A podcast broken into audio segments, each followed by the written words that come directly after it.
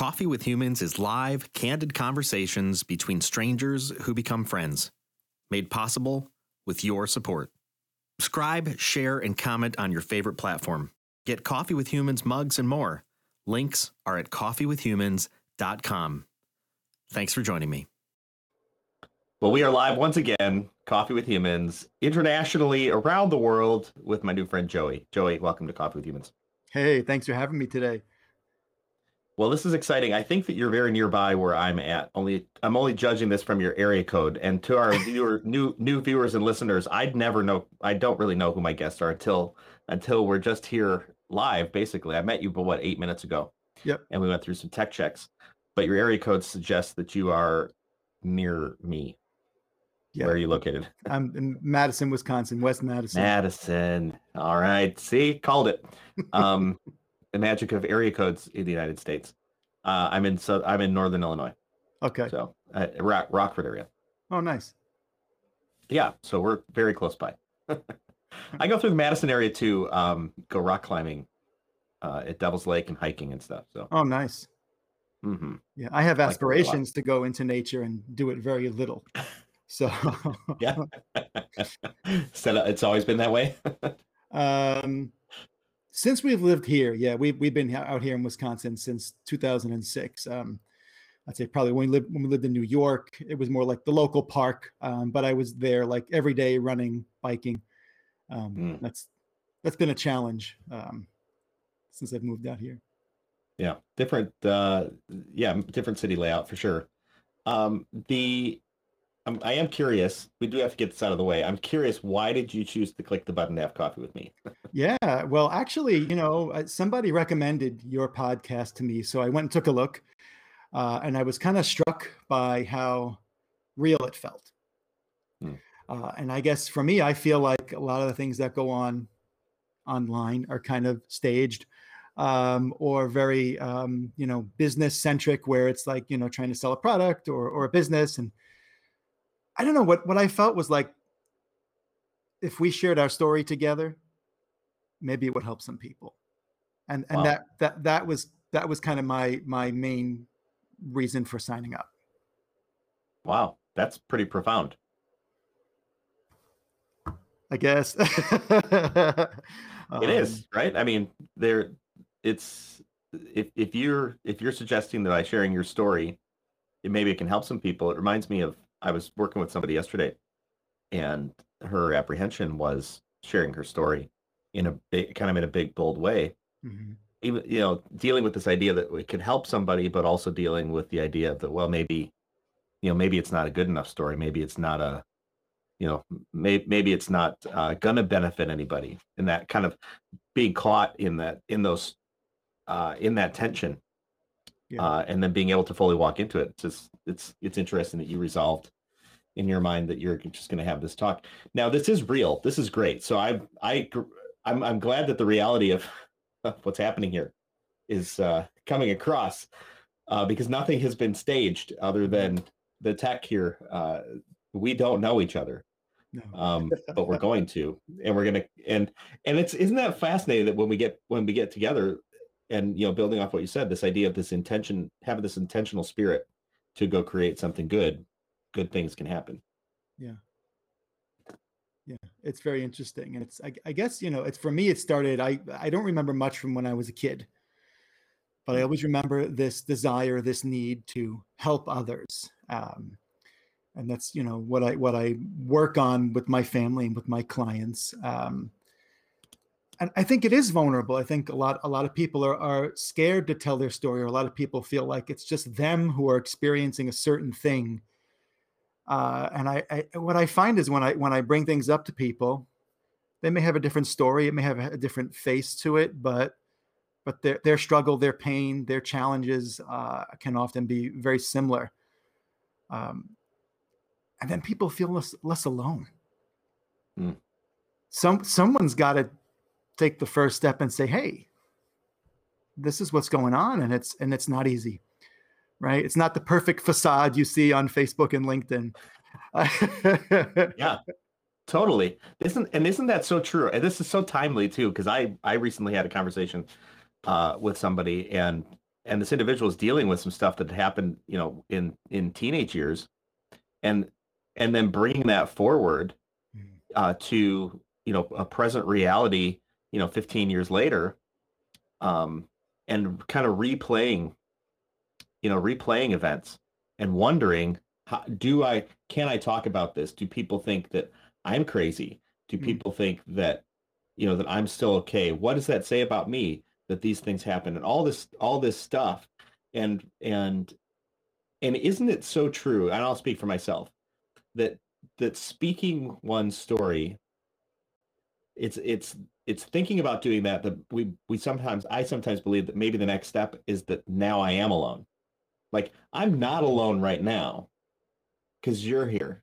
But if I tell you this, then you're not here. Right? Yep. It, it's and it is this weird thing. So we we we keep we keep sort of sort of uh, distance, I think, from one another, and sometimes necessarily so. Like every you know, all of our business is not everybody's business, but but sometimes it is, and um, and it's and it's I think it's pretty universally true that people struggle, like you talk about, you know, this idea that you're going to be alone if if you share the stuff that you're dealing with. Yeah, yeah, I agree with you. And then you brought up something earlier about about this, your story not being good enough, maybe that that worry, that fear. And I think I think from what I've seen from myself and the people I've talked with is that there is this kind of pervasive fear of not being good enough, not being a good enough dad or human being or a business owner, or hey, my my story, my life story isn't good enough to share. And that's, I, I mean, speaking frankly, I think most often that's bullshit. Can I say that? yeah, Totally, it is bullshit. uh, yeah, um, I, I think the, the more we share, the more we connect, the more um, we have we have less fracturing, right? Yeah. uh, and and more understanding. I think the the phrase I said to the to uh, the, the some an individual the other day who, who was dealing with this imposter syndrome thing. I, I said, "Who made you?" I said, "Who made you so important and knowledgeable that you can judge what everybody else feels?" Because I said, because it's your story. and You you're judging for everyone else, but really that's not. You, we say that well, it's not good enough for all of them, but really it's all about what's happening inside. That Mhm. I'm, you know, I think I might not be good enough. It's never about them. We we call it imposter syndrome. Well, they're not going to think it's good enough. They're not going to do all these other things. They're not going to accept me and all this other stuff. But it's really just some some core fear uh, in ourselves that we need to work out. And Yeah. and when we don't, we become enslaved to it, and we Mhm. and we uh, yeah, we get lost. I think sometimes stuck in a loop, and keep you know keep rethinking the same thoughts, which then just makes them bigger Yep. instead of inviting somebody new into the process to kick ourselves out of that loop. Mhm. Yeah. Yeah. That's, I mean, you've just described something I work on um, pretty much every day. Um, it's, it's, it's, I listened to this gentleman named Eckhart Tolle. I don't know if you have you heard of Mm. him? Yeah. Yeah. So he's, he's a wonderful guy. Um, and one of the things he talks about are these narratives that we create in our minds that have nothing to do with reality, but they they they feel real to us. Um, and one of the one of the visualizations that I like to do is think of myself like there's this river, right? And it's this raging river. It is not calm, and that's like life. All this stuff going on: pandemic, sick wife, Crohn's disease, running a business, exhaustion, middle age, whatever, right? But we have a choice where we can either feel and be immersed in that river so it, appears to be our our total reality Mhm. uh, and for me when, when that happens it feels like i'm drowning in it. And that's kind of like when you're in that mental loop whether it's a thought or an emotion. Um, but then if we just take a breath and take a step back and observe the river kind of witness it we're still going to feel what we're feeling think what we're thinking but we can kind of have that that higher self that consciousness or that that awareness and say okay this is what i'm feeling but this is not who i am Yeah. uh, you know and it, you can be maybe a little bit more objective about things um Yeah, there because we are able to do that. I think one of the print, like you're talking about, is the, the idea of stepping back to observe what's going on. And I love your your uh, metaphor of the river, um, because that's what a lot of this stuff is. It's it's all of these it's all of these uh, tributaries or whatever that came together, and now it becomes this raging river, and it is feels unstoppable. And to to a large degree, life is unstoppable. Mm. Um, and then when we're in the middle of it, it's, it we tend to lose sight. Uh, and and yeah, the whole idea of drowning, I felt I I felt what that feels like, and I and I never knew what that felt like until I was like you know early forties. Yeah. Um, and I quite literally when I felt when I would feel those ways or or be resistant to feeling like this this uh like I'm going under type thing. Um I would feel and I laugh about it, I kind of chuckle about it now because I know what it feels like. I know I'm okay. But um I would feel like I'm gonna be under forever. Like Mhm. it's this is this is it. And it's just em- it- all it was is a wave of emotion Yeah. that I didn't know how to deal with. Mhm. And and spent considerable amount of time trying to not deal with that. Yeah. Uh which would, was not to my benefit. no. I mean, that's why that's why it's kind of uh, you know on the other side of it, it's kind of like oh, gotcha. That was in that. It's almost like I can experience why that was there, what it taught me, what I allowed myself to be taught in those moments. Yeah. Um, and and now on the outside of it, it's like okay, like now I now I know how to now I know better how to deal with my own self and my own nonsense. It's yeah I, I agree with you and that's it took me too into my 40s and that's you know I, I i we have two teenagers and my wife and i are both um, kind of on the same path. My wife is a shaman and a massage therapist and um, we we really try to kind of put this in front of our kids so they can absorb what what feels good for them uh, and, and right for them now so that when they when they are in their 30s and 40s they're not just discovering it um you, you, it's mentioned a process of thinking it seems right? I mean it's a process of i mean interrupt you um that's the right you're teaching your kids how to think rather than specifically what to think. You're giving them a process to go through it's a way to observe. Yeah and i'm from new york so interrupt me all you want i don't care. Uh, it's all good. Um it's you know it's it's it's part thinking it's it's what i call it's funny because we have never talked before but you keep asking me things and i'm like oh yeah this is what i think about when when when, when jason mentioned this um it's something i call emotion and intellect. And and when i look at that like i don't look at it so much thinking like the thinking part of our brain that causes the quote unquote trouble right? These loops or the or this um these pervasive thoughts um that that worry us right? Oh what's going to happen if i don't get this client? What's going to happen if my wife doesn't feel better because that's kind of worry and thought. I, I think there's something that there's there's thoughts that work for you. And i think that's the kind of thought you're talking about where you're thinking through something and you're looking at it and maybe finding some solutions uh, and then there's thoughts that kind of just screw you up right? Perseverating is a good word for it.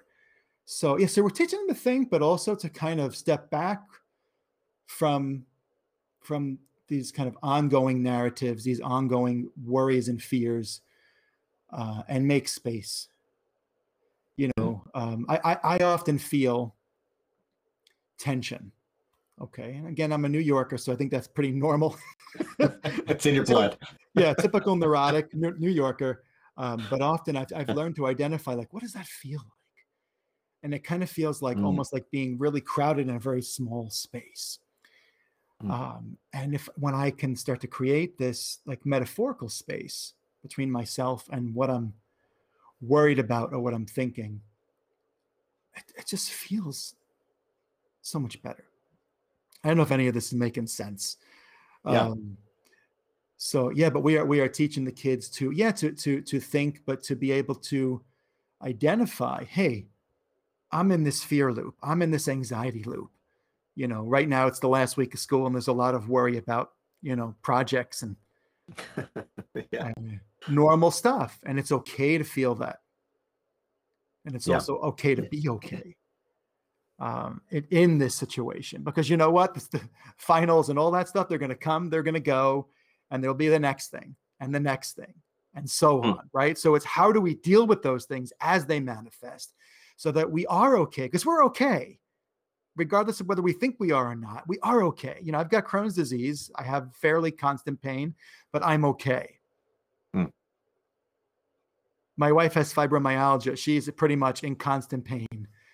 And that's a harder one to swallow. That's a harder one to be okay in because there's so much sadness around that. Yeah. Um, so how do I how do I deal with that? Because I, I don't want to just like you mentioned earlier, kind of just ignore it um, or try and resist it. Um, but I also need to function. Right. So you it sounds like to me that you're you connect um connect the physical the physicality of yourself to the mental, the spiritual, the emotional parts of yourself. Because when you're talking about like how does this feel, you you're using spatial analogies and and I and it seems to me um and somebody asked me this at one point in time. I don't know, I don't, can't remember who it was. The question was, where do you feel that in your body? Hmm. It was anxiety or something like that. It's like, where do you feel that in your body? How's that expressed? And it was a really grounding process for me to um to take it out, take take these emotions, these feelings out of out of this uh I don't know, ethereal headspace, like somewhere out there, eh, you know, wherever that's at. Um, just holding, you know, juggling balls and really just be like, oh, I my body's expressing it in this way, which then gave me gave me it seems a bit of a bit of control. I saw one I saw a person at one point in time talk about how they deal with individuals who have a lot of anxiety or or other you know other other health you know related concerns. And and they said you know stick a stick a stick hold it hold a dial out there. I want to want you to want you to show me where on the dial from 1 to 10 you know is this today right? And turn that turn that dial. Show me where that's at right? And then i want you to i want you to really focus on whatever that feeling is you have and i want you to turn that turn that dial down turn it down. And it was this idea of connecting the the physical world to the mental world and the spiritual world and recognizing it is all it is all linked together and it does one flows into the next which when we deal with health concern, concerns and that type of stuff and it, it, it can become debilitating just the fact that it's there and it's in it's just information into the space that wasn't there before. Yeah. Yeah. I like that analogy about the doc.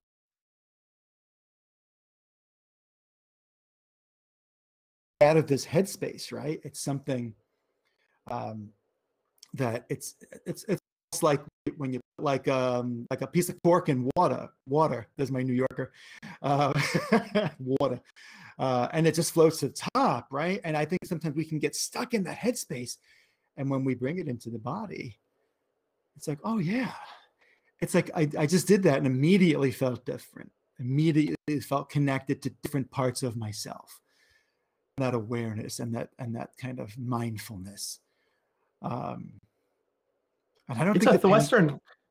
It, is it a is it a Western culture thing? I mean, I'm going to go off a limb here and say that you have some understanding of this. You're you're the, when I asked you what the title was of this talk, which was based on a question that simply was, was asked probably forever uh, of you ago, uh because uh, it takes so long to get in here. But it, I said, you know, if there were life or a novel, what would one of the chapters be called? And you said the uh, the rise of the warrior sage, and and that's um, there's something deep to that. I don't think you're using that lightly, is my mm-hmm. guess. I think you have some knowledge and some perspective about the depth of the words warrior, or the depth of the words sage, and the depth of the word rising. What's where where does all this land for you in this idea of the warrior sage and how you're going through these processes of of life? Yeah, that's that's a great question, and that's it does feel like forever ago that we set this up um, but it's still I'm still living that. And for me, I mm. guess not that long ago, uh, I was kind of feeling knocked down. Mm. Um, everything as far as work, Cup of SEO was going fine. My team was doing okay. You know, even in the pandemic, we had clients. That part was kind of okay, but I was feeling like so beat up, just literally like on the floor, um, and struggling with this archetype of the warrior. I've always thought about the warrior, or when it's explained to me, it's always this this guy who's like ready to fight, ready to kill or be killed, right? That fight or flight syndrome that, that the limbic brain constantly deals with, which is why we have so much fear to begin with. um, and I started feeling like, how, how do I deal with all these things in life if I don't want to be that that human being that is fighting? And I started to kind of morph. What does that warrior mean to me? And I started thinking about this. What is a spiritual warrior? Because we have so much discord already in the world, in our own country, and sometimes in our own families, right? So that thinking we need another guy to be a warrior in that traditional archetype, that's we don't need that. Uh, and it started to transform for me into someone who can help bring positive outcomes just by his or her presence, just by his or her demeanor and how they approach a situation. Because can't we be a warrior that brings peace or that brings solutions um, or that just holds space for people who are really feeling awful right now? So this warrior became someone who's more like a shaman. Uh, and I have a very um, I don't have any in this in this lifetime at least any any direct blood that is um, you know American Indian, but I have a very strong connection to the American Indian spirituality and mythology, and so that has a lot of meaning for me and the, and the way they lived. So, you know, this warrior and this sage hypothetically is someone who's always in consciousness or most of the time and who brings that calm and that sage like quality to every interaction. But this is my struggle because I am in a human body living a human life with those emotions and those feelings that uh, I, I, you know, struggle with just everybody else. So it is, it's kind of like this constant balance um, to to accept my humanity because part of me just doesn't want to deal with the human stuff sometimes. Um, anyway, I, do you have questions or? I think I kind I'm, of explained it. Yeah. So this the the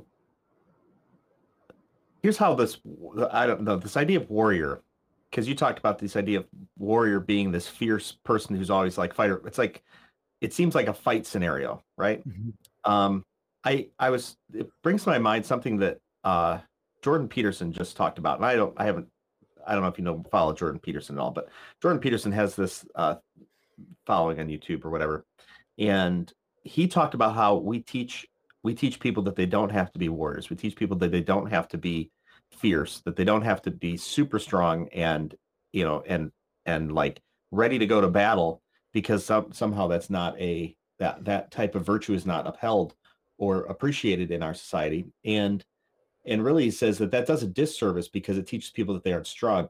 Instead we need to we need to be fierce we need to be strong and then we need to learn how to use that. Coupling it with this idea of sage right? We need to be able to use that um or learn how to use that learn how to temper it learn how to pull it back because we are not weak as individuals. If we if we're not able to overcome or fight through some of these things of life which are real they are i mean they're difficult things of life. If we're taught that we don't have that sort of strength then then of course we come to some of these scenarios and say i don't have the strength to get through it because we weren't taught that we are strong. We are we have an incredible amount of authority and responsibility to craft our worlds in a in a strong in a strong sort of way but coupling it with that idea of sage yeah. where we are where we are thoughtful knowing how to knowing how to wield you know the sword um or not you know mm-hmm. keep it there and where i don't you know I uh what was it was it ninjas or something like that i don't know can't remember when the the idea that you know the the um in the art of war lao tzu says um uh something something i'll butcher it but it's something like you know doing nothing is doing something mm-hmm. uh and that that sort of wisdom to know and to just ride you know ride the wave ride the ride the current don't Mhm. fight the current ride the current use the current um and sometimes know when to you know fight like hell uh to you know to move you know from from where we're at to where we want to be e- either emotionally or intellectually Yeah. Yeah. That's it, it makes me think of acceptance, like and and Mm. and it- it- s- similar. I think acceptance can be very powerful, and I think you're right. I think I think we have been taught a very limited amount or limited vision of what a warrior or what strength is, and and sometimes strength is sitting in stillness or saying nothing even if somebody upsets you or you, you out and out feel like that person is wrong. But okay, you know, maybe saying nothing right now is the best, and that's a strength. Um, but I, I find I, no, go ahead. Uh, I, I have a quick story on that. I was I Yeah. this is this is a stupid story. I probably shouldn't say it on the air, but whatever. it's okay. Um, so I was out. I was out to karaoke one night several weeks ago. Actually, probably more than that now. It's probably months ago. And uh, and I was and I was kind of saddled up to the bar. I was talking with one of my friends, uh, and I accidentally bumped the guy behind me. And he just started going off, not directly to me, Mhm. but talking about me Mm. to the person he was sitting with because I had bumped his chair. Mhm. like and it kept escalating escalating escalating escalating escalating. And i thought he wants me to pick a fight. He wants me to snap on him so that he has some excuse to go like i like to do what? I don't know. Be seen as cool and like in front of his girlfriend or something? Like i don't even know what's going on here and i just and i sat there determined. I was like i am not going to say a word to him. I'm going to say mm-hmm. nothing at all. All the while playing through my mind like i might take him down. Like like here's here's how i'm going to take him down if i need to take him down which is which is a which i found you know in myself. I was like i'm pretty proud of myself for doing nothing. Because i like i'm never gonna and and it's actually at that point in time i was like i'm never going i just i don't need this kind of nonsense. I'm not going back there anymore Yeah. because it because i you know i i need to like i'm worth i'm worth more than this like my my brain my psyche my you know it's it's worth more than than having to listen to a guy next to me who just wants to Yeah. pick a fight oh, but Oh, yeah. as that kind of idea of like doing just know when to do nothing while also knowing that you could do something and that, but that brings up a real interesting duality of of being a human, right? Because yes um, just just from what I've learned, that that's something what what that gentleman was was doing in that moment. He was stuck kind of in ego, um, or in kind of a lot of people call like the lower self, right? Oh, that guy hit me. It was an accident, right? It's not like you're there elbowing him on purpose. I wouldn't think. Uh, were you? Nope. No, not at all. Yeah so it's like so that so he got kind of stuck in this loop right? Which which some people call ego or Eckhart Tolle calls ego. And this is not ego like oh I'm so great. This is part of us that is kind of like this bit that kind of feeds off these kind of situations right? That wants to feel you know indignant towards somebody that wants to feel upset. Man, that kind of sounds weird doesn't it to want to feel upset? Um but he's kind of stuck in that. And what he's doing to you in that moment is saying, come on, join me. Join me in this moment of like, you know, non-awakenedness, in this, in this moment of of non-awareness. Come on, let's do it, man. And it's like, and then even in your mind, you're like, no, I'm not gonna do this. And part of you is thinking about like, okay, I'll I'll, I'll kick him in the knees if I need to. Right, because I'll take him down, and so there's this duality, and then which do you choose? Which do you choose? And going back to that river sometimes we get just sucked into it and it's like Yeah. you see nothing else right and there's the duality of trying to uh, trying to go through that not in in our own minds right right which Right. are the which are the big you know kind of the big pervasive eh, things of life like whether it's long-term disease or whether it's relationship stuff or whether it's it's stresses around work and and business the the it seems that sometimes i've got caught in a loop thinking that i can't do anything about it that maybe i'm not you know maybe i'm not smart enough strong enough whatever mm-hmm. to make it to go through that. But that's not that's not reality. The reality is is is you can do something. Maybe sometimes you should do something and then sometimes recognizing when you can't do anything. It's not your issue. It's like this Right. is this is just the ride you know the, the wave to ride.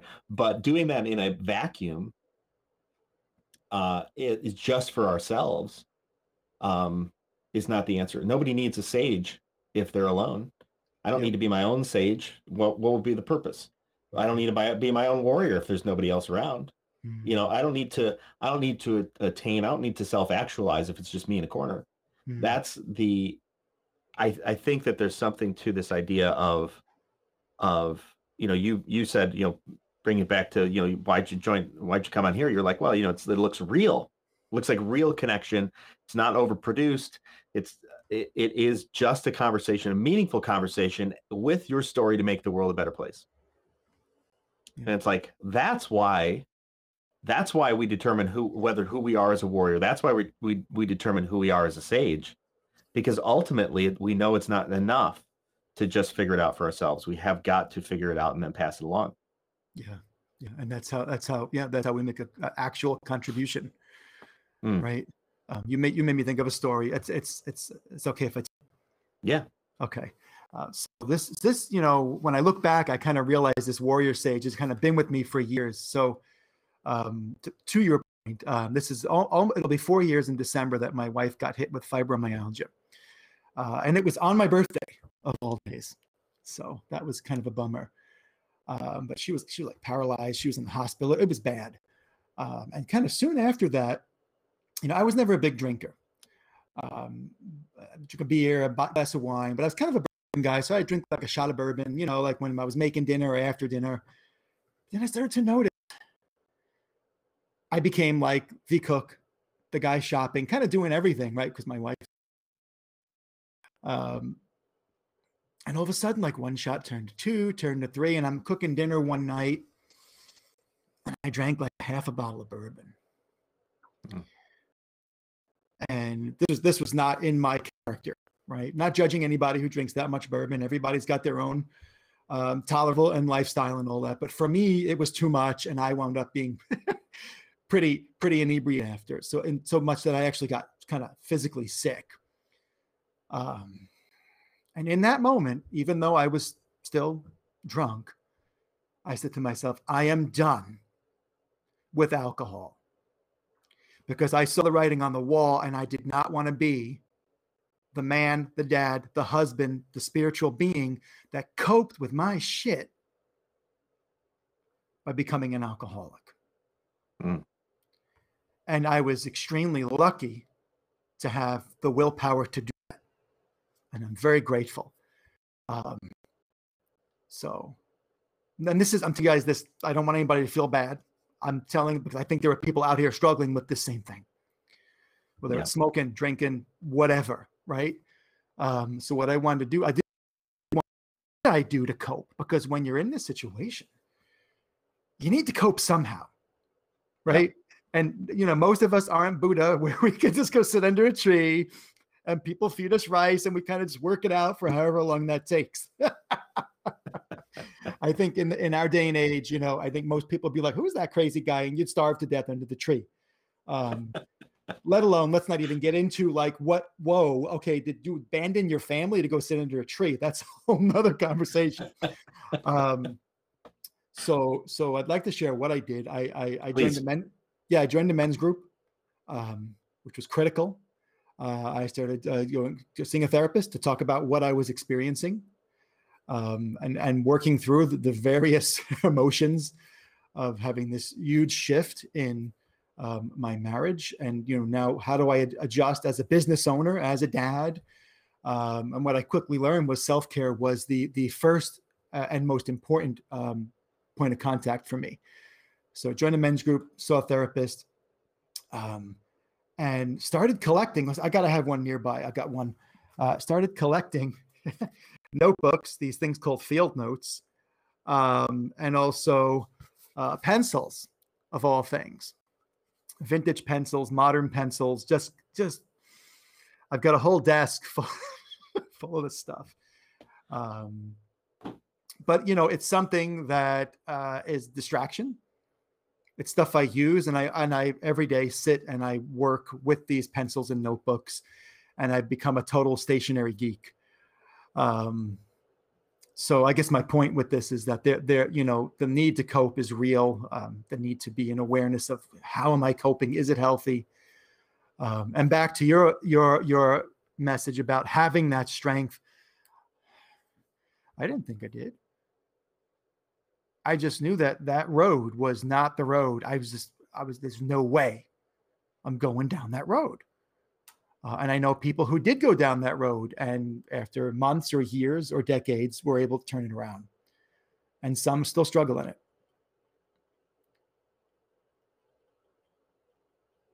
I, I didn't think I was going to survive it, to be honest with you. Um, and that's kind of where that whole warrior sage came out of. You know, that's why I felt so beat down by life. But, you know, not to make light of it, but we're all beat down by life in some way, shape, or form. I mean, it's just a reality. Unless you know somebody who's got a perfect life. I haven't met anyone. The only the only the only people who have perfect lives are the ones who are lying. Yeah. Yeah. yeah. So I mean, I, would rather talk about. It. I've had clients sitting right in this office, sitting yeah. across from me in tears because they were just about uh, to start a divorce procedure, mm-hmm. and was like, you know what? Let's focus on that your website can wait, you know. um, anyway, thanks for letting me share that um, with you because I, I, think that's an important thing to to bring to light. Yeah, well, it is out of those. I found that it's out of that struggle that we have to decide to do something with it or not, mm-hmm. and that's where it does seem to me that there's a necessary process of working with other people as we go through our stuff mm. right and that's that's the and that that denying that is the hidden danger in not sharing our story because we deny somebody else's uh, we deny somebody else's uh, moment to hear that there's hope mm. and that it's going to be okay and that's that i think I was talking to talking to a friend. I said, you know, you're in you're in this loop because you need you if, if you want to get out of the loop, you're not going to get out of the loop by thinking it and you're like rethinking the over the same stuff that you thought over the same way. You need a different process or you need di- different information into into the loop. Yep. And it is with that different process or that different information that will you will generate a different outcome in the thinking. Um and we as people tend to be quite resistant mm. to opening up a little bit to saying, well, you know, here, like, well, let me spill the beans. Um, but it's it's it is interesting the amount of shame because mm. I think that's where a lot of this stuff comes from. The amount of shame that's involved in life, and the and the the hiding from that shame, which is which I think is the destroyer. That's that's what that's what destroys us. It's it's uh, continuing to look at the outcome, the potential, the hypothetical outcome of sharing the inevitable shame and the inevitable loneliness and loss of everything. Mm-hmm. And that's that is a it's an interesting um it's it's it's it's almost a gift it's a gift almost to have this the uh, uh what's his name i can't remember his name he, he wrote the, the book the gift of struggle Hmm. I don't know. And um, he was on a podcast of mine a long time ago. Can't remember his name offhand. Um, but the the uh, it is that gift in that moment that allows us to be able to choose a different path. Mm. If we hmm. didn't have that, we'd be we'd stay stuck in our own nonsense for, for you know like indefinitely. But don't do you feel so having gone through that, what has changed for you? Like what where just generally, you know, what what are the top couple of things. What comes to your mind when I say what has changed for you in your life? Maybe it's your in yourself or your business or your relationships. Yeah, I, I think you're absolutely right. By the way, I think that that struggle was was a catalyst, and I, I there, you have two choices, right? You can say, "Yeah, but," right? This happened. Yeah, but it stinks. I wish it hadn't happened. Blah blah blah. Right? Resistance, or we can say, "Yes, and." What can I do about it? When I got laid off from Lands' End, oh gosh, over a decade ago with a bunch of other wonderful people, Um, I knew that was a yes and moment, and it was a struggle. Um, I also knew it put me in a position where I would need to make, like you said, different different choices. Um, I'm kind of amazed, to be honest with you, because as hard as it's been to see my wife go through this, um, and for my family to experience it, the boys, and uh, I do not think I would have gone down the spiritual path Hmm. that I did without that catalyst. I, I kind of feel like you know I believe if I if I was the same person I was like before all that now, I'd be a train wreck, and I'm not. Um, uh, Things aren't perfect, you know. It's still hard, but it that catalyst really put me in a position where I had to say yes, but or yes and. Um, and I'm a yes and kind of guy, so I knew that was the right solution. What it has taught me and what it, what it's done it's helped me teach my kids um, how to respond to adversity how to live with it and still smile. You know like so we walk every day um, uh, together. The three of us my wife is not capable of really taking a walk yet um, so it's like leaving that and that sadness and then kind of accepting it and moving into the next moment where it's okay let's go take a walk, guys. Let's go shoot some hoops or play some volleyball or whatever. We'll go take a run. I would say the biggest thing I took away from all this, though, is self care. And that it is not being selfish if I need to go meditate or exercise um, or buy some notebooks. You know, I'm, I'm paying the mortgage still. I'm not spending so much on notebooks that we're broke, thank God. But it's, I think, kind of back to that conditioning of shame that we are conditioned to like be superman but by the way you're weak but you're superman and don't ask for help especially men and you know just suck it up grit and bear it and this is such bad advice Yeah. Um because if i if, if i'm a car right and i don't do maintenance what good am i my tires are flat and I haven't changed the oil in 20,000 miles and there's no gas, which I often feel like there's no gas. I need to regenerate. What good am I to anybody? Yeah. Yeah. That that was a big pill for me to swallow to learn learn to be an acceptance about that self-care. But the cool thing is now I get to share that with my boys. And so they can become men who are more comfortable with that. So I think it's a it's a gift in the long run. Well, we're a couple out. We're a couple generations off of off of extreme adversity, Mm. where to some degree it was just kind of like you just got to go through it. You know, we we haven't experienced, you know, here in the United States, we haven't experienced, uh, you know, sending the you know millions of people, you know, off to fight a war where millions of people are dying Mhm. um, we we have pretty good.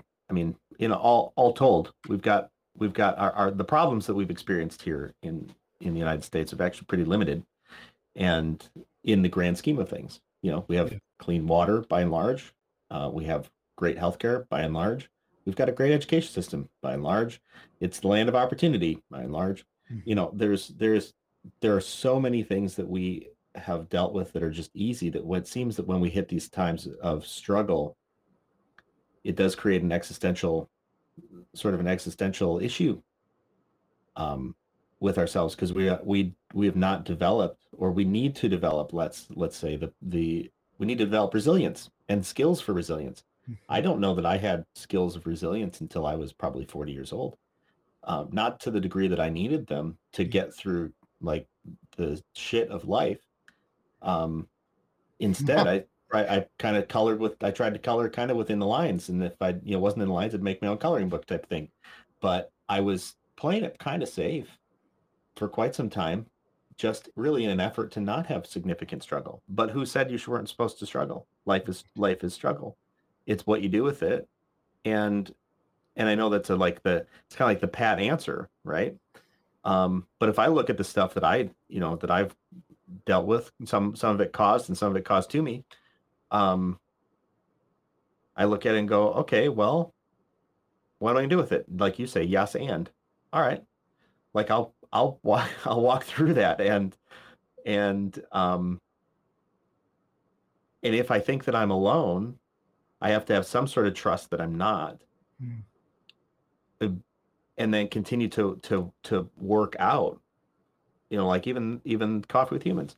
It's a it's a space to share, really, to make the world a better place. And and why why not go about the business of sharing? Because otherwise, I think we limit each other's creative capacity to change. Um, because we do, all of us find ourselves in these moments where it feels like it's not going to end. This is Yeah. this like I'm not going to make it. I think we've we yeah, I think we all we all need to. I'd hate to say it, but I think we all need to have those moments. The gift of that moment and the gift of somebody else to be there Mhm. um to be able to I think to be able to clear out some of the crap. You know, like the the stuff that we realize, oh my god, that didn't matter.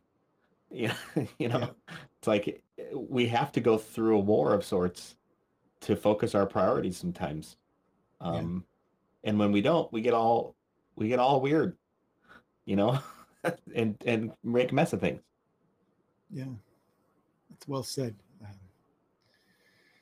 yeah, it's interesting stuff. I, I feel the same way. I didn't. It was my 30s where I started to to kind of wake up, so to speak. Well, for me, it was when I got Crohn's disease. Excuse me. That was like the first kind of major. Hey, dude, we're gonna throw this at you. it's just this is a curveball that you can't you can't step back from. You know, it's gonna hit you square on.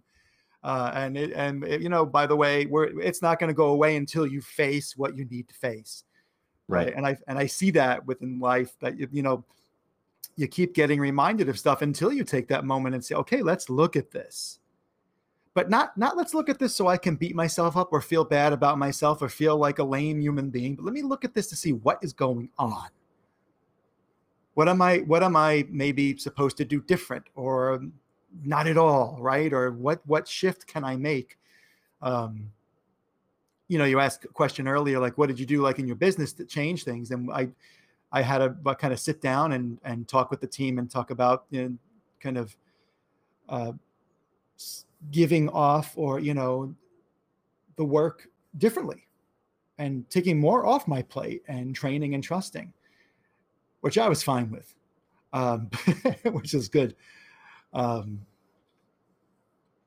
it's it's so interesting because a lot, a lot of what we're talking about, I always feel like it comes down to resistance. Hmm. I feel like I feel like if a human being could get rid of resistance in their existence, I feel like no problems. um, and I'll, I'll, you know, it's like it's like resistance versus acceptance, right? The two sides of the coin, and um, resistance is normal. I I think there's a problem sometimes with acceptance because people feel like, oh, if I accept this, that means I'm kind of just throwing myself under the bus. I'm just accepting what is. I'm kind of being like just like totally p- powerless.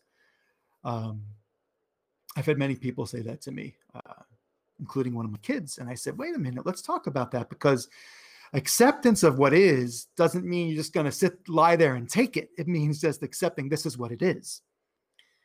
And I liken it to a flat tire. If you have a flat tire, you can resist it until the moment you die. But man, that tire's still flat.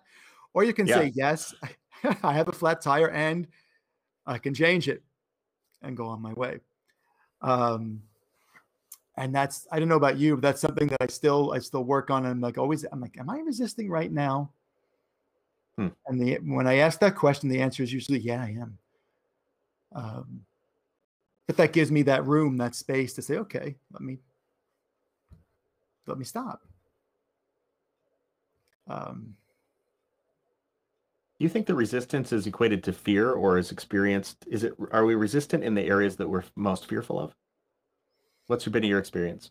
Oh, that's an awesome question. I, I think resistance is absolutely tied to fear, right? Like, you know, with especially with a health issue, you know, whether it's your own or someone else's. Um, I, th- I think fear and anxiety is pretty pervasive in our era. I, th- I think the pandemic has exacerbated that. I think that electronics, it's different than we were kids. We, we sat down as kids, we played Atari and television, then Nintendo, right? But it was kind of self contained. Mm-hmm. We sat down at the TV and played Nintendo.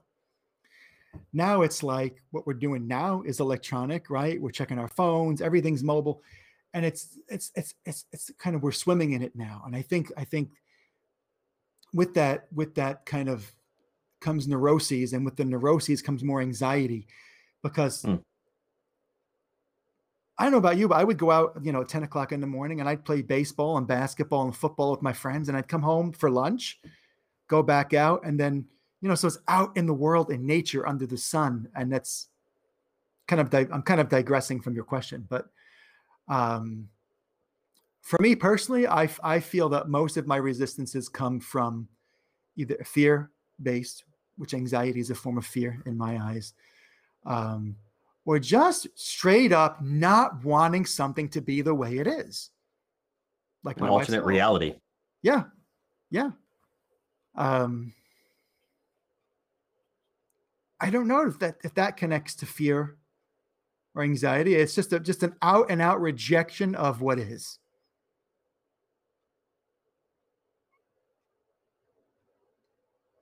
And it's it's hard.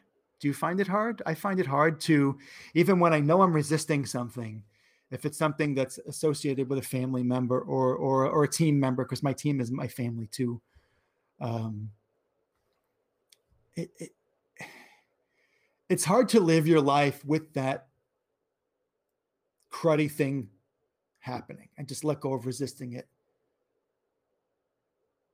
and, and yeah. be able to smile sometimes or years ago it was a college time frame i was driving home uh, back to my dorm uh, for, or uh, back to my college actually from having visited somebody and my my friend was in the car with me and she was in the passenger seat.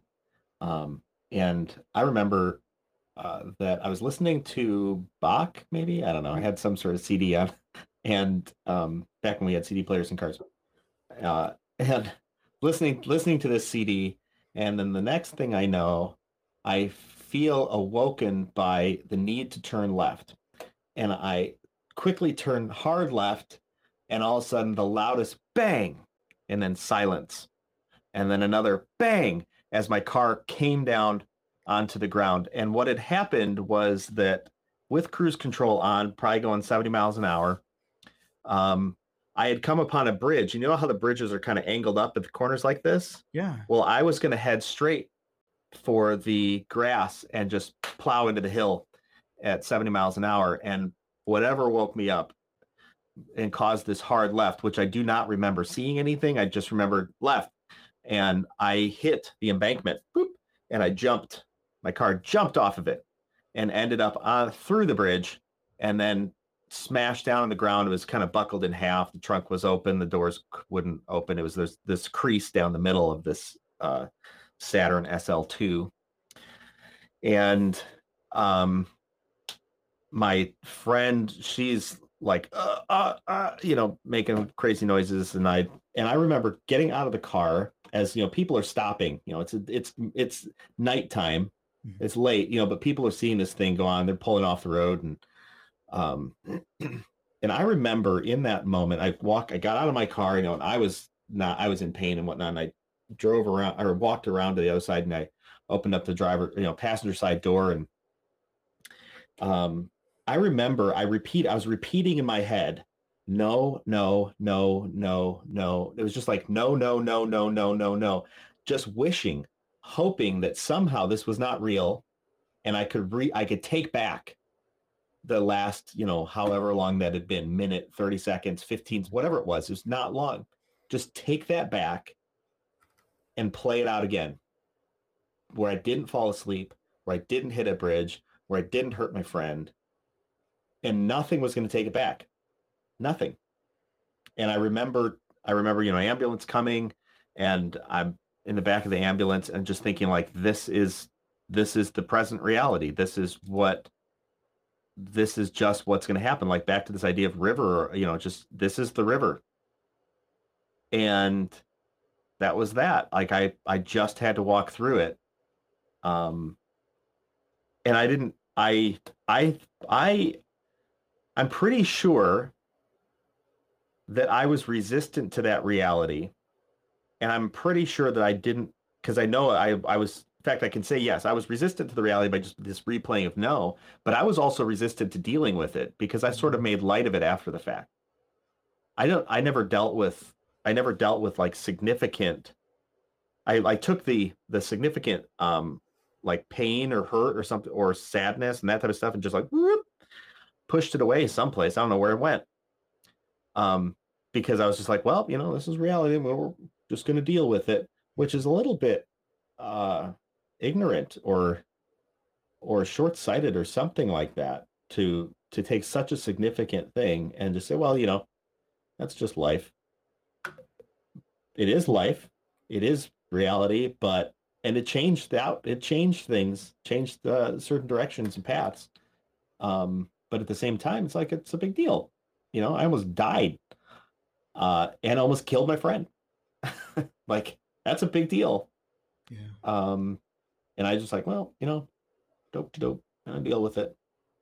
I don't know what that where that personality was but i think that trait was but i think it was not being able to look at present reality and go, wow, this really sucks.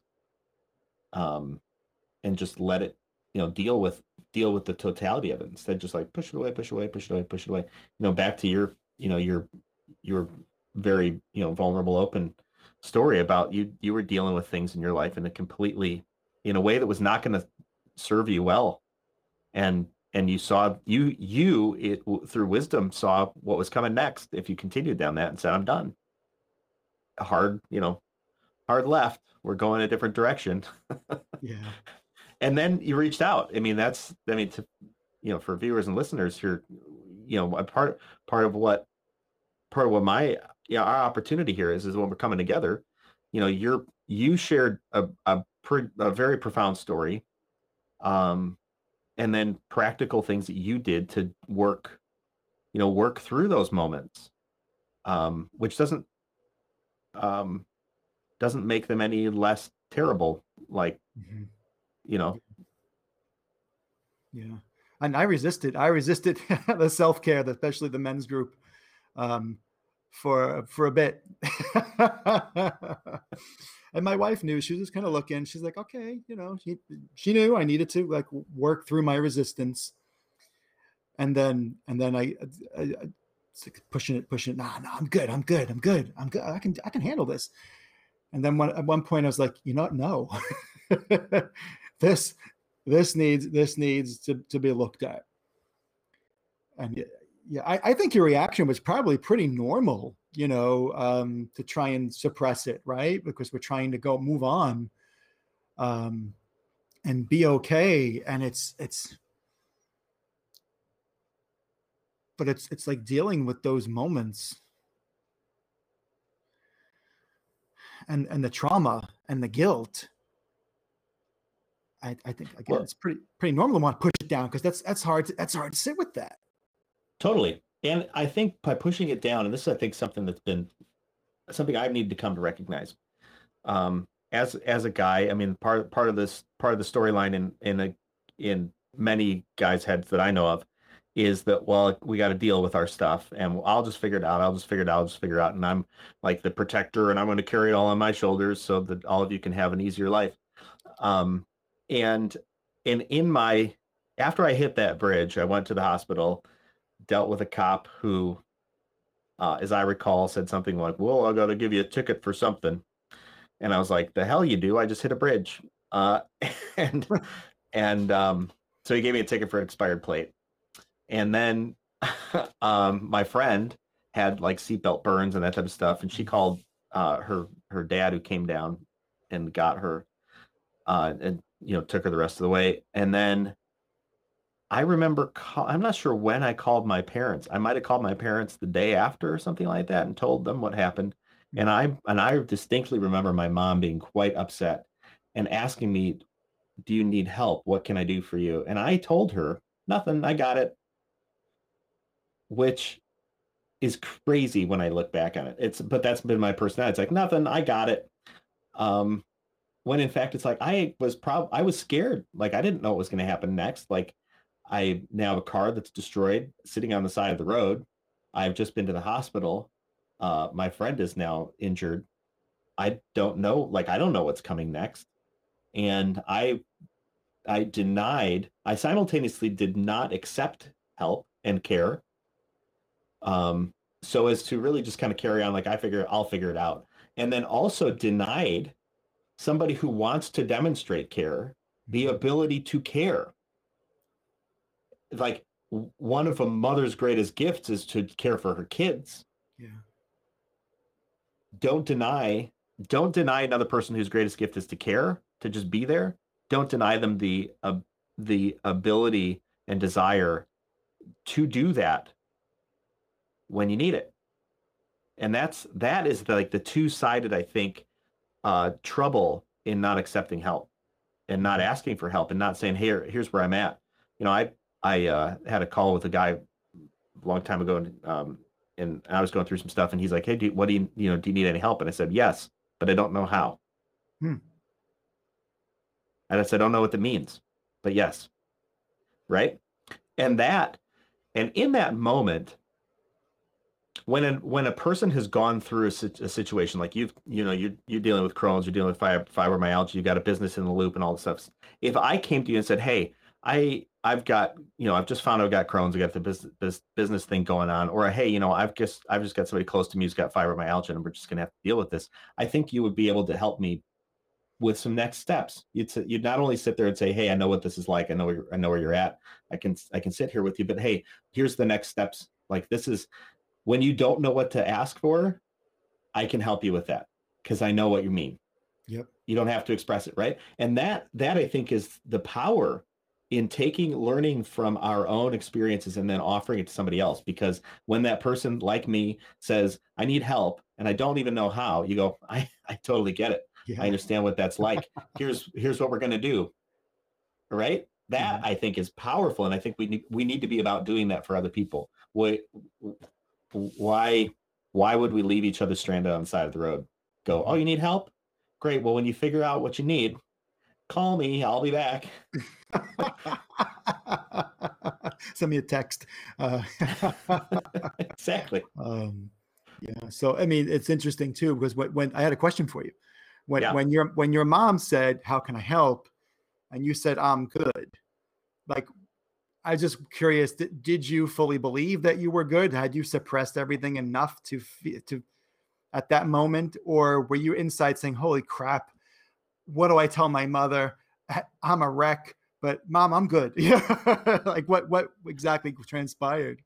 My guess is it would be both. Yeah. I and I don't have a real clear recollection of it. I was I was probably 18 or 19 at the time, mm-hmm. or 20 maybe. Um, but I I know that I was always independent.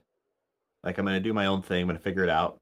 Um, and I liked I like independence. I like to be autonomous. Uh, but at the same time, like I didn't want to.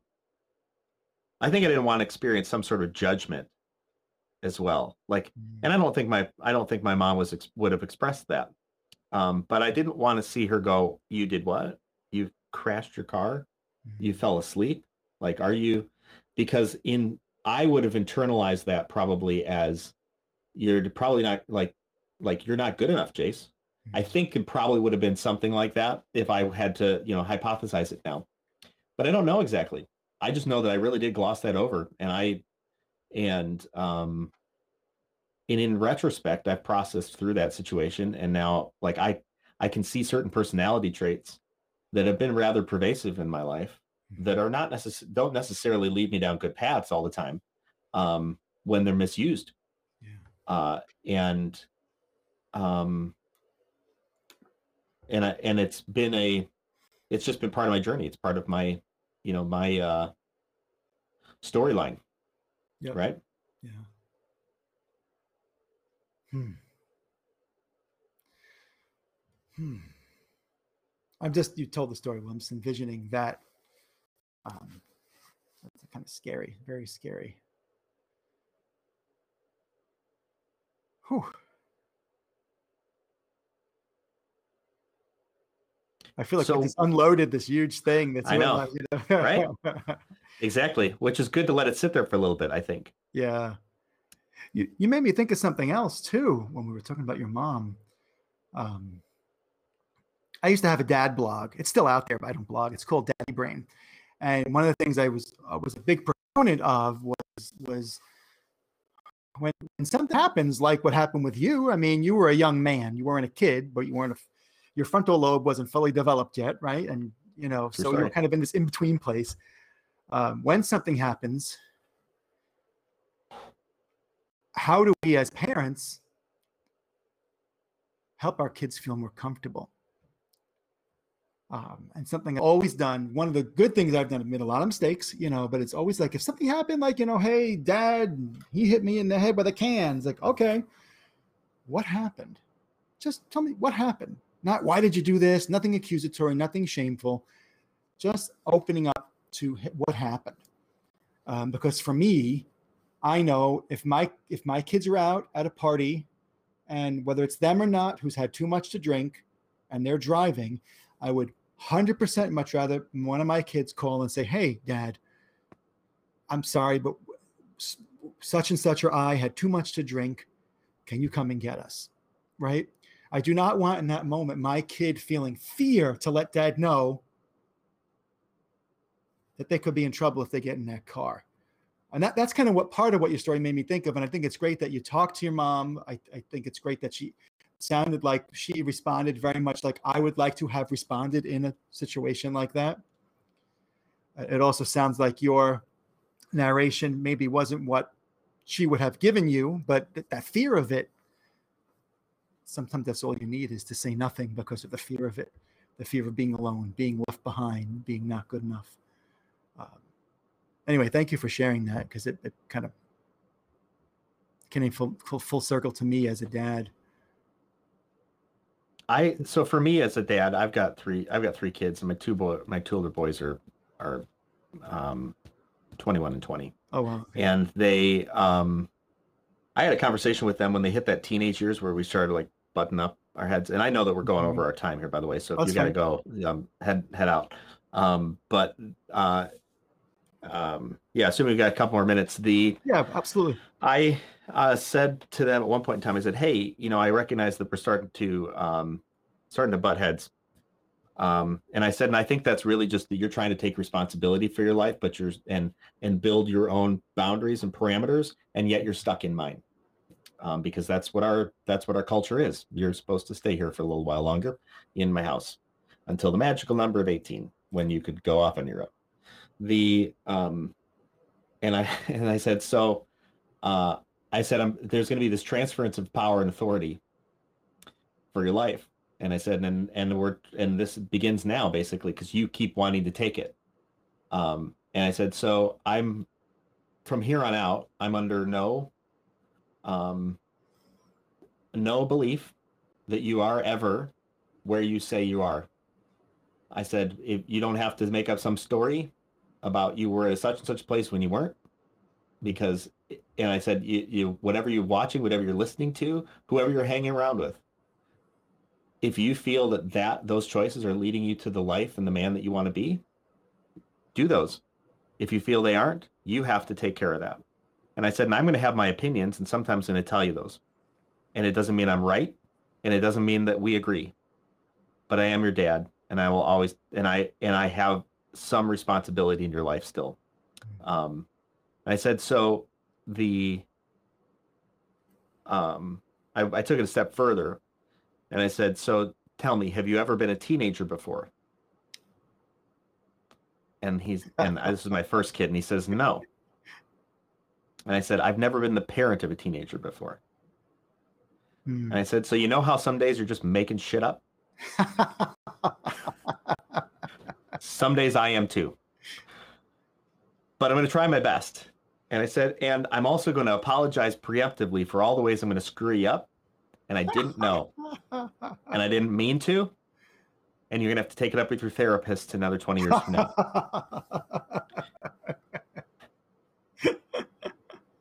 oh, that's good. and it set for for for me it kind of set the stage of like we're entering a new paradigm I'm giving some reins to you, and um, and I, I felt like I felt like it it was a necessary, you know, it was a necessary transition just to be like be fully open. Like, hey, I don't know what I'm doing sometimes, but I recognize there's a change here, and here's where I'd like to see that head for your own good. Yeah. Um, and I think that that did set the stage in some unique ways.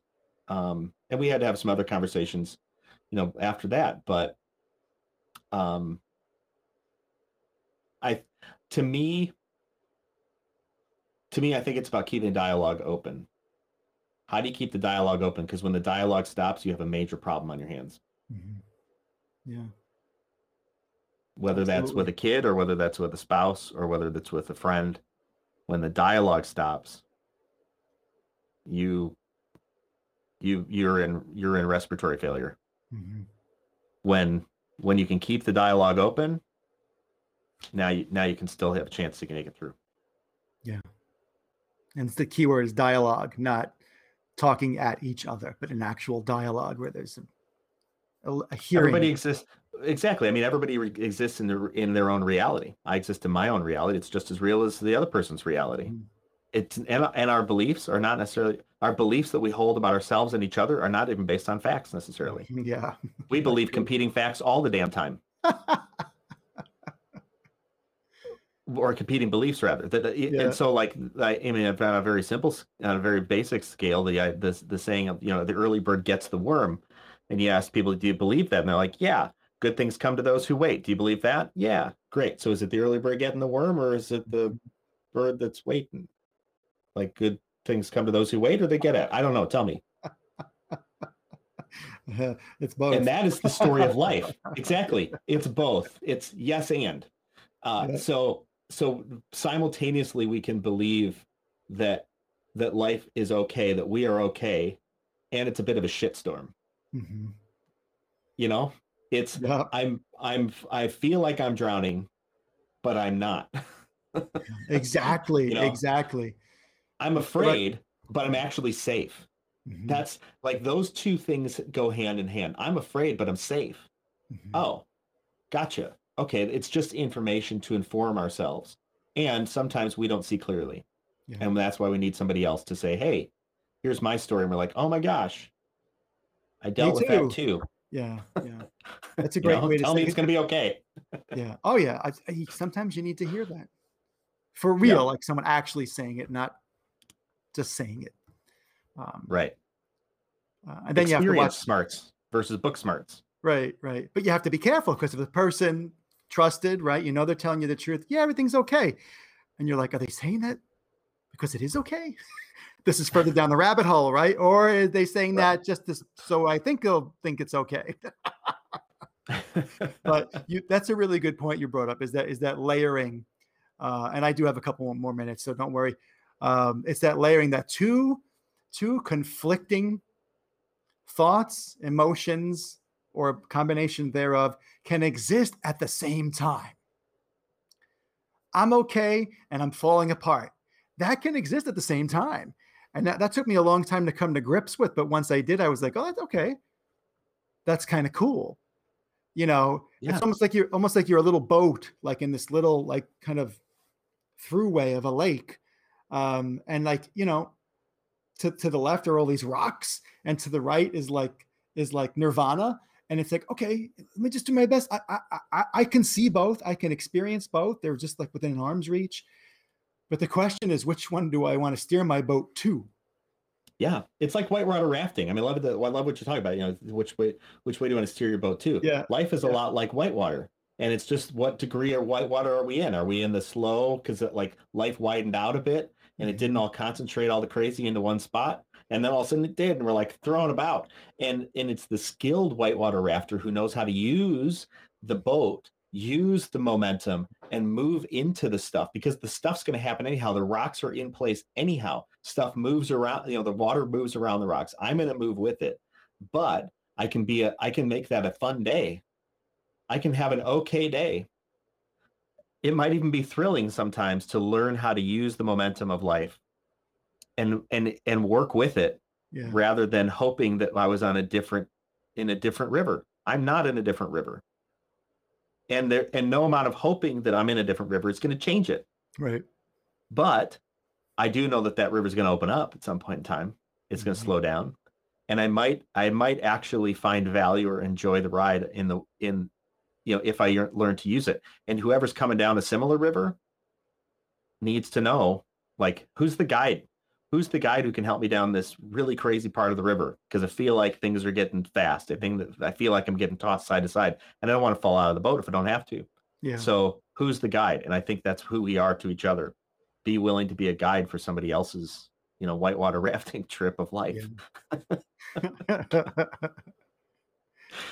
Well, we're winding. We we we got to wind this down at some point in time because our viewers and listeners uh, are used to a, used to a shorter show. But this is a fan, such a fantastic. I think just a, such a fantastic conversation of openness and and really talking about things that matter. Um, and I appreciate you. I honor the space that you're in, where you would come to Coffee with Humans and talk about real, you know, real things that are going on in your life and your world and your relationships. Um, because I do think I do believe, I don't just think it. I do believe and walk through walk forward with some some responsibility and authority that as we get together, we can make the world a better place. Um, for ourselves first, and then whoever we are um, given to influence. So um, thank you so much. I, oh, you're welcome. I appreciate Thank you. I, I put your link here on the on the page if people want to follow up with you uh, and talk with you more personally or professionally. Um, but to all of our viewers and listeners, Coffee with Humans is live, candid, raw, unscripted conversations between strangers who become friends. I uh, met Joey now mm, an hour and a half ago, hour and 25 minutes ago. uh, and we have plumbed the depths of of our uh, of our rivers and scraped some stuff to the surface and then looked at that uh, pretty plainly. So thank you so much. Um, catch us next time and subscribe, share on YouTube. Joey, any any last words that you want to? I know I'm putting you on the spot here. Any last words that you want to uh, put out there when you're thinking about the the rise of the warrior sage that you would want to tell our listeners? yeah. Be kind to yourself. Mm. Start there and then work on that kindness to others as well. Awesome. Thank you. I appreciate you. We'll talk soon. I appreciate you, brother. Thank you. One of the things I love about Coffee with Humans are the raw conversations I get to have, meeting new people just like you. If you or someone you know should be on Coffee with Humans, go to coffeewithhumans.com. Remember, the only rule is no sales calls.